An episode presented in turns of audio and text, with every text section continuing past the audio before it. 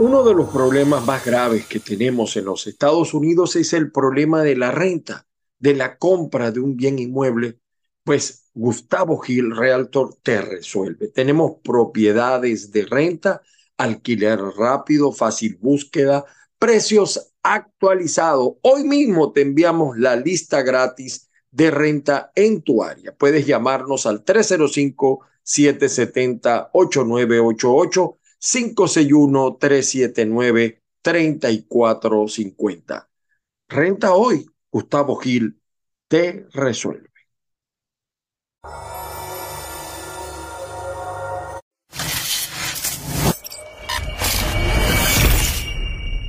Esta situación intolerable no puede continuar. Por lo que, en atención al reclamo ciudadano a lo largo y ancho del país, tomamos la decisión de establecer un gobierno de excepción orientado a restablecer el Estado de Derecho y la democracia, a cuyo efecto se dictan las siguientes medidas. Disolver temporalmente el Congreso de la República e instaurar un gobierno de emergencia excepcional. Convocar en el más breve plazo a elecciones para un nuevo Congreso con facultades constituyentes para elaborar una nueva Constitución en un plazo no mayor de nueve meses. A partir de la fecha y hasta que se instaure el nuevo, el nuevo Congreso de la República, se gobernará mediante decretos ley.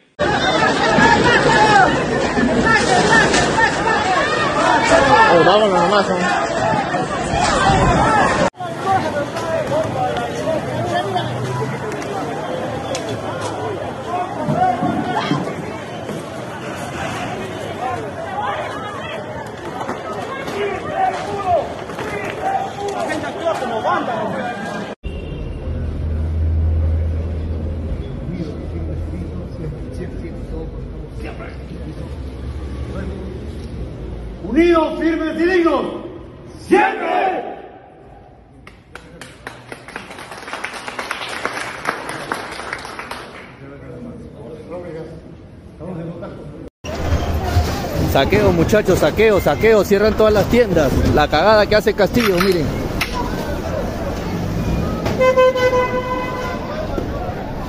Me parece que hay que hacerle un acercamiento bastante bueno para poder observarlo mejor.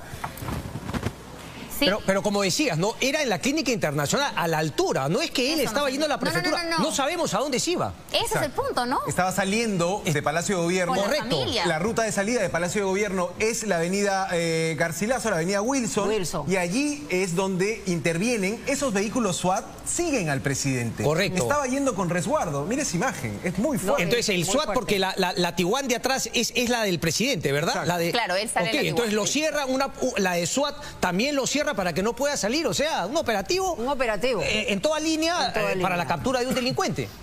Es, es un- es- es interesante porque, claro, de alguna manera la presidenta del Poder Judicial cuando le han preguntado este, qué procede, dice, nosotros vamos a ver qué solicita el Ministerio Público. Sabemos que el procurador ha pedido que proceda una denuncia penal, pero la presidenta del Poder Judicial no salió a decir si un juez, el juez fulanito Correcto. y tal, ha autorizado la eso- detención del presidente. Correcto. Entonces, la policía se mandó, digamos, No, vamos por a hablar su lado con un a experto, partir de la flagrancia. Con un experto creo que nos puede aclarar, pero me parece que va por la línea de lo que dices tú y Martín. ¿no? Lo del tema de la flagrancia. flagrancia. La sedición. La pregunta también si es que eh, finalmente solamente el presidente y parte de su familia abordó un vehículo, Claro. estaba en el interior también Aníbal. Aníbal, Torres o no. ¿No? Son preguntas que eh, nos estamos Ajá. haciendo todos y lo que queremos es conocer de eh, primera de, de primera línea exactamente cómo se ha producido esta detención y específicamente por qué. Porque podemos tener varias líneas de imaginación sobre detenciones, pero en este caso queremos saber si es por el rompimiento estricto de eh, la Constitución que ha sido detenido. Y Presidenta, presidenta. Presidenta Boluarte. Un saludo, presidenta. Saludos, saludos a nuestras cámaras. La eh, juramentamos como la primera presidenta a la presidencia de la República este. Dina Boluarte llega al pleno del Congreso para jurar como presidenta del Perú, la primera mujer en asumir el cargo luego de que Pedro Castillo fuera vacado. Queridas hermanas y hermanos nuestra querida patria. El alto honor de estar en este pleno extraordinario para saludar en primer orden a todas y todos los peruanos que no sin legítima razón vienen observando esta difícil coyuntura que nos pone a prueba a todos los ciudadanos. Antes que política, soy una ciudadana y madre peruana que tiene pleno conocimiento de la alta responsabilidad que la historia pone en mis hombros.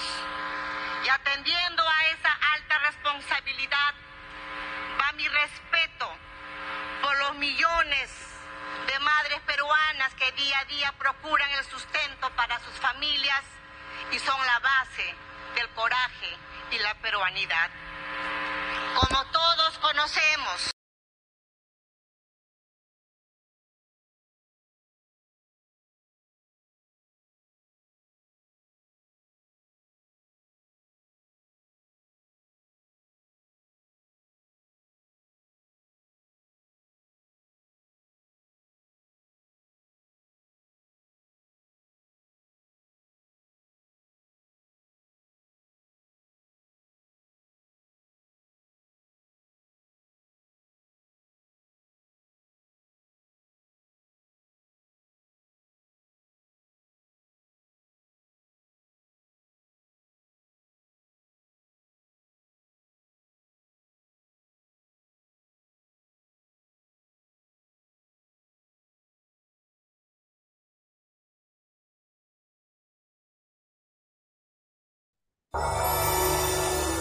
Buenos días, buenos días para todos.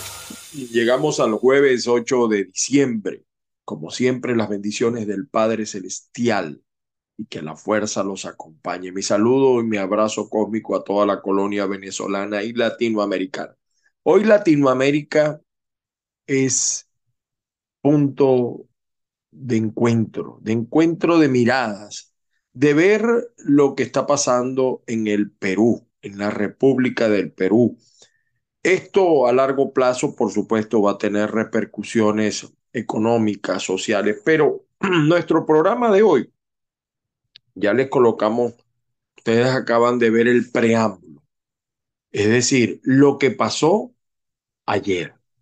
No es el preámbulo de cómo llegamos a esta situación, porque eso, desde que fue electo Pedro Castillo, eh, un hombre que nunca ha debido ser electo, que nunca ha debido ser electo, pero los pueblos, eh, decía Caldera que los pueblos no se equivocan, los pueblos sí se equivocan, y eso también ha pasado en Venezuela y ha pasado en Argentina, porque como hemos dicho otras veces, eh, eh, la conciencia depende un poco de la educación, de la reflexión, y en nuestra Latinoamérica, pues pareciera ser que el populismo sigue mandando. Pedro Castillo llegó sin tener condiciones para ello.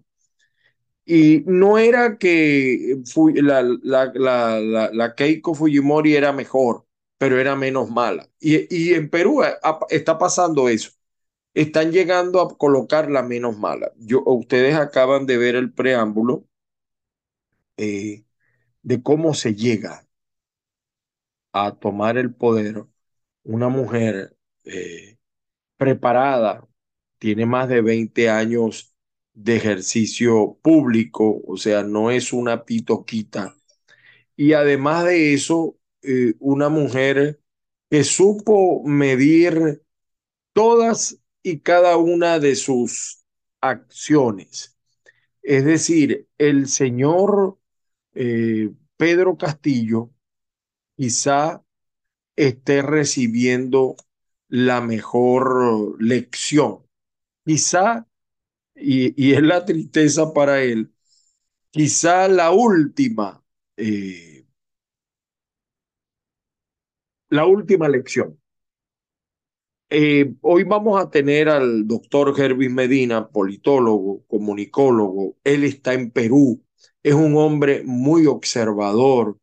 Eh, trabajó conmigo algunos años en Venezuela y, y, él es un, vamos a decir, un intelectual dedicado a la observación política. Y él nos dijo, no, yo conversé con él previamente y todo es un libreto. Aquí estamos en presencia de un libreto. Castillo era indefendible. Eh, Cerrón, el, el del partido, lo entendió, negoció su cabeza induciéndolo al autogolpe y luego lo dejó solo. Luego lo dejó solo. Eh, Dina vamos a decir que es el peón de turno, ya está lista. Entonces, una cosa insólita que quizá solamente va a escuchar en este programa, porque nosotros no ocultamos nada. Los corruptos volvieron a salvar la democracia peruana, entre comillas.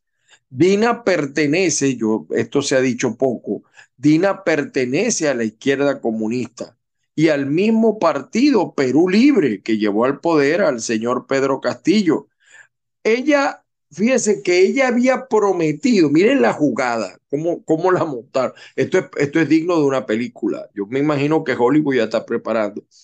Ella había prometido el año pasado que si vacaban a Castillo, ella iba a renunciar. Fíjense la jugada, pero ella sabía lo que estaba haciendo. Hervis Medina nos lo va a explicar. Eh, ella, por supuesto, no cumplió. Ella estaba en la jugada, es parte del, del libreto. Lo conflictivo permanece en Perú. Y yo quisiera pues que Hervis Medina, que está desde Perú, nos explicara un poco cómo llega Perú a esto. No voy a analizar todos los antecedentes de cómo la democracia mm, eh, peruana ha tenido seis eh, presidentes uno tras otro. No, no quiero llegar a, porque sería, nos llevaría muchas horas este programa.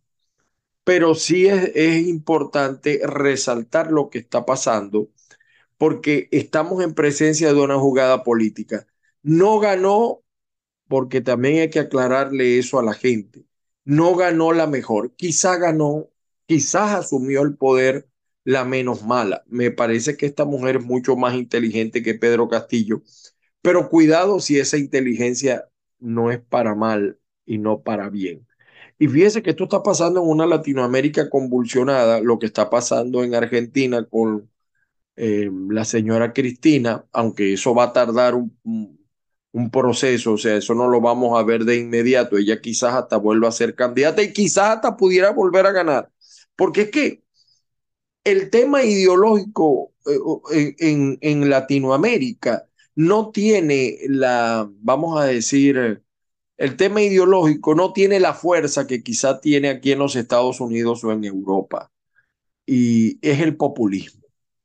En Perú, este es un golpe de Estado contra otro golpe de Estado. O sea, eh, vamos a decir que, pudiéramos catalogar esto como una jugada ante otra jugada. El señor Pedro Castillo contó los pollos antes de nacer y se quedó en el camino. Nunca ha debido ser presidente, pero yo quiero que entiendan que Dina no es tampoco ninguna mansa paloma. De todas maneras, Dejemos que Hervis Medina nos cuente. Saludamos a la gente de avilaradioonline.com. También saludamos en Europa a la gente de Azúcar FM. Acúcar se escribe, Acúcar FM. Y a todos los que nos están viendo por Instagram, por, por supuesto en YouTube, Caiga quien caiga TV. Y también, por supuesto, a los que nos ven por las plataformas de Spotify, de Google, de Apple mi WhatsApp más 1-561-379-5254. Espero que disfruten esta disertación con Hervis Medina, un estudioso de la política. Y, y esto que está pasando en Perú, lo único que yo pudiera agregar eh, es que, eh, ¿sabe por qué también esto en Perú la democracia, de una u otra manera, las instituciones han funcionado? ¿Y saben por qué? Porque en Perú si hay un ejército, unas fuerzas armadas que ejercen su labor de policía constitucional, independientemente de las jugadas políticas, de las manipulaciones de, de todo eso que ocurre tras bastidores, cosa que no pasa en Venezuela. Esa es la gran diferencia. Cuando tú tienes unas Fuerzas Armadas que no son tuteladas por el comunismo internacional o que no son compradas o que no, es decir, responden, también responden a intereses, pero vamos a decir que son un poquito más autónomas de lo que tenemos en Venezuela.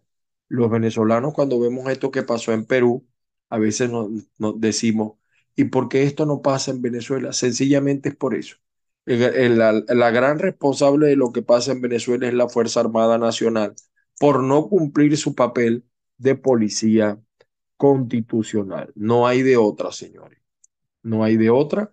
Y bueno, eh, les quería mostrar, miren, para, para que vean que no estamos diciendo mentiras, les quería mostrar, oye, no lo tengo aquí a mano, perdonen ustedes, les quería mostrar la foto de Dina cuando ella asume la, cuando ella dijo que si Pedro Castillo renunciaba, ella también lo haría. Todos los ministros se le fueron, pero Dina aguantó, fue inteligente.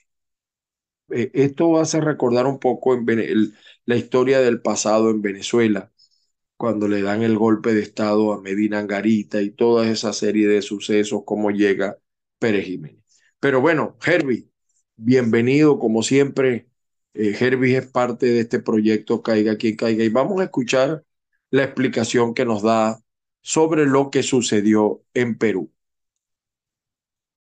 Feliz y bendito día este 8 de diciembre del año 2022. Soy Hervis Medina, abogado y especialista en política, transmitiendo desde la ciudad de Huancayo, en el Perú, sobre los eventos Caiga quien caiga, sucedido el día de ayer. Como ya sabemos, el presidente Pedro Castillo dictó un golpe de Estado, ya que no se ajustó a lo establecido en la Constitución para disolver el Congreso. Él se adelantó a los eventos que iban a ocurrir en la tarde de ayer sobre la vacancia que le iban a dictar de conformidad con la Constitución al presidente Pedro Castillo.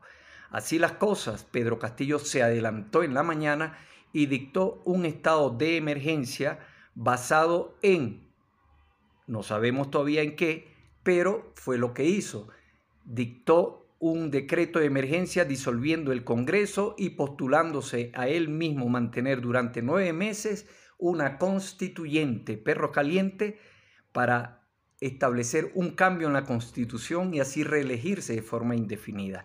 Pues esto no le salió nada bien ya que el Tribunal Constitucional exactamente a las 2 de la tarde se pronunció sobre un fallo de emergencia en el decreto que él firmó y no fue refrendado por el Consejo de Ministros, ya que los ministros renunciaron al poco tiempo de él dar su discurso.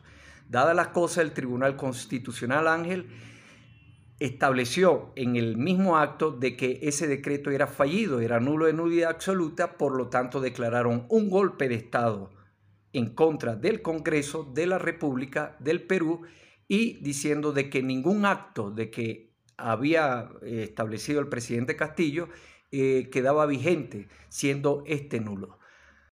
Sí, Ángel, ante tu pregunta, el por qué queda Dina Boluarte como presidente, de la República del Perú, la cual ya se juramentó en el día de ayer en la tarde, es porque ella era la primer vicepresidente. El artículo 115 de la Constitución peruana establece que ante la ausencia permanente del presidente de la República, ya que fue vacado mediante sesión especial del Congreso de la República, asume el primer o segundo vicepresidente de la República. En, en este caso, había, estaba ocupado el cargo de de primer vicepresidente y asumió. Por lo tanto, se aplica de conformidad con el 115 constitucional de que la señora Dina este, va a quedar como presidente hasta el año 2026, de conformidad, como te lo decía, en el artículo 115 de la Constitución. Entonces tenemos la primer, eh, la primer presidente eh, del Perú, la señora Dina Boluarte, quien ha sido, la, he seguido mucho aquí en Perú, quien ha sido eh, directora del RENIEC, ha sido funcionaria pública desde hace 20 años y ha participado en varios procesos electorales en las alcaldías y gobernación de donde es ella. Entonces, tenemos de conformidad a la Constitución la primer presidente de la República, Dina Boluarte. Ahora, Ángel, hay que tomar en cuenta lo que es la, dinámica política y sobre todo esta dinámica política del poder de la izquierda, que no es tonto, se hace el tonto, serán brutos en algunas cosas, pero son muy ágiles en la estrategia. La señora Dina Boluarte eh, siempre ha sido de izquierda y entró en llave con el señor Pedro Castillo para ser la vicepresidente del Perú con el Partido Perú Libre. Te recuerdo que donde estoy, la ciudad de Huancayo, es la ciudad de origen, en la ciudad donde se conformó Perú Libre y donde vive el líder, el presidente del partido que se llama Vladimir Cerrón, quien fue gobernador de esta provincia. Entonces, todas estas cuestiones, uno analizando en 24 horas en caliente, todas las cuestiones, uno piensa por qué Pedro Castillo cometió la estupidez de lanzarse en esa aventura de disolver el Congreso sin tener respaldo de la Fuerza Armada ni de sus ministros. Recordemos que el único ministro que le apoyó en esta aventura este, loca, le llamo yo, fue el ministro de Defensa que fue eh, nombrado hace dos días. Del resto, todos los ministros renunciaron, menos la primer vicepresidente que por cierto, la señora Dina Boluarte, a escaso menos de un año, dijo, cuando eh, intentaron vacar a, Castillo, ella relató lo siguiente, y lo cito, si a Pedro Castillo, siendo presidente de la República, lo vacan, yo renuncio como primer vicepresidente.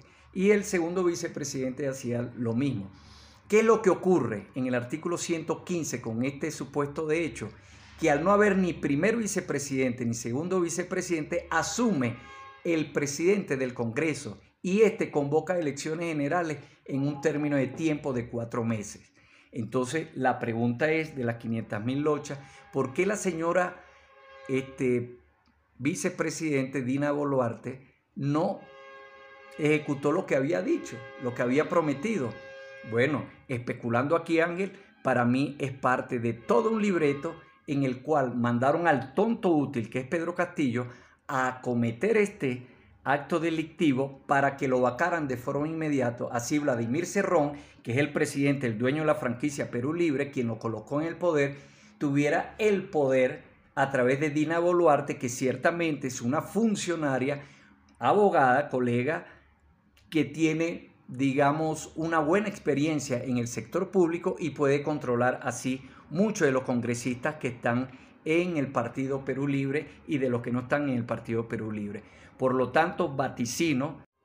Bueno, así las cosas. Dina Boluarte es la presidenta ya juramentada ante el mismo Congreso el día de ayer y por lo tanto asume. Ella está dando señales, eh, según su acto abolitivo, de establecer una unidad nacional con todos los partidos políticos para llevar la fiesta en paz. Pero hay que, hay que ver porque de aquí al 2026 hay mucha tela que cortar. Por lo tanto, la economía, la política está trancada. Hoy es día de fiesta, mañana también son dos días. Fíjate que todo el maniqueísmo, toda la, cuestión, esto no fue casuístico, esto no, no, no fue una casualidad, esto fue, en mi criterio como analista, es un libreto porque fíjate que miércoles, jueves y viernes, sábado y domingo, cuatro días feriados, cuatro días festivos, en el cual tú sabes qué es lo que pasa después de un evento como esto. Si hay tantos días festivos, la gente olvida rápido.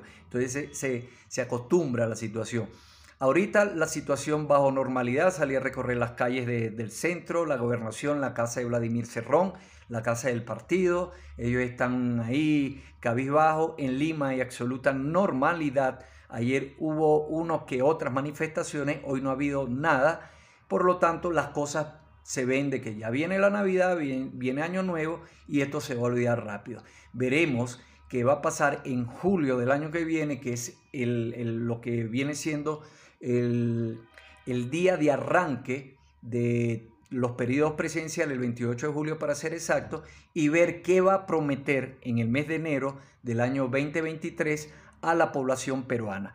Ante estos eventos estaremos atentos y te estaremos transmitiendo, caiga quien caiga por acá, Hervis Medina desde Huancayo, en un país que se llama Perú. Y fíjense este dato, ojo con esto, en siete años, seis presidentes, no te llevan nada.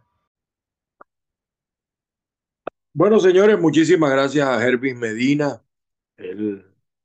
tenemos un proyecto con Hervis que ojalá él lo analice y lo materialice. Eh, Herbie ha explicado bastante bien lo que está detrás de bastidores en esto que no le han dicho a usted. Lo cierto, pues ya para terminar, es que Perú amanece con una nueva presidenta. Fue un día de tensión, de crisis en Perú. Y, fíjense cómo las jugadas políticas, eh, eh, o sea, Pedro Castillo pensó que lo tenía todo planeado y no sabía que él era parte eh, del plan de otros antes de la audiencia programada para el trámite de la moción de censura en su contra, porque eso iba a venir, eh, Pedro Castillo anunció el cierre del Congreso, evidentemente una medida inconstitucional porque él tenía que esperar lo anterior. Eh, el Congreso realizó la audiencia, la vacancia fue aprobada, Castillo fue detenido, destituido, y lo, sucedió Dina Boluarte, una mujer de mucha experiencia, la primera mujer oficialmente eh, presidenta del Perú. Es la sexta vez que Perú tiene un nuevo mandatario en menos de cinco años. Y fíjense que los hechos de ayer pasaron en menos de tres horas. Eh, es decir, Castillo intentó un golpe de Estado y pudiéramos decir que el golpe lo recibió él, solamente que el otro golpe fue sujetado a lo que la mayoría del Congreso aceptó como válido.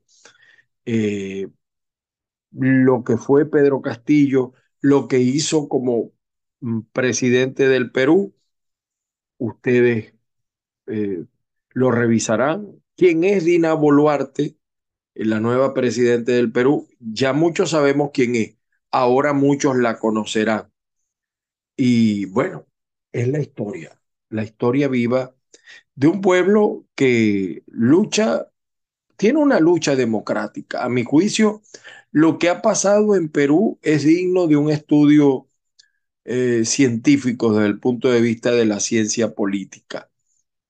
Porque mal que bien todo ha sido hecho dentro de la institucionalidad. Pero bueno, por hoy fue suficiente. Las bendiciones del Padre Celestial para todos. Muchísimas gracias nuevamente a mi amigo Hervis Medina y a todos ustedes que ojalá que hayan disfrutado el programa de hoy. Nos volvemos a ver en otra oportunidad y que, como siempre decimos, que la fuerza los acompañe y sobre todo que la fuerza acompañe al Perú. Hoy más que nunca, el Perú necesita de una gran reflexión y que termine de salir de esa crisis. Tiene cinco años en crisis. Ojalá lo logre Perú. Venezuela es otra cosa. Eso lo analizamos después. Feliz día para todos.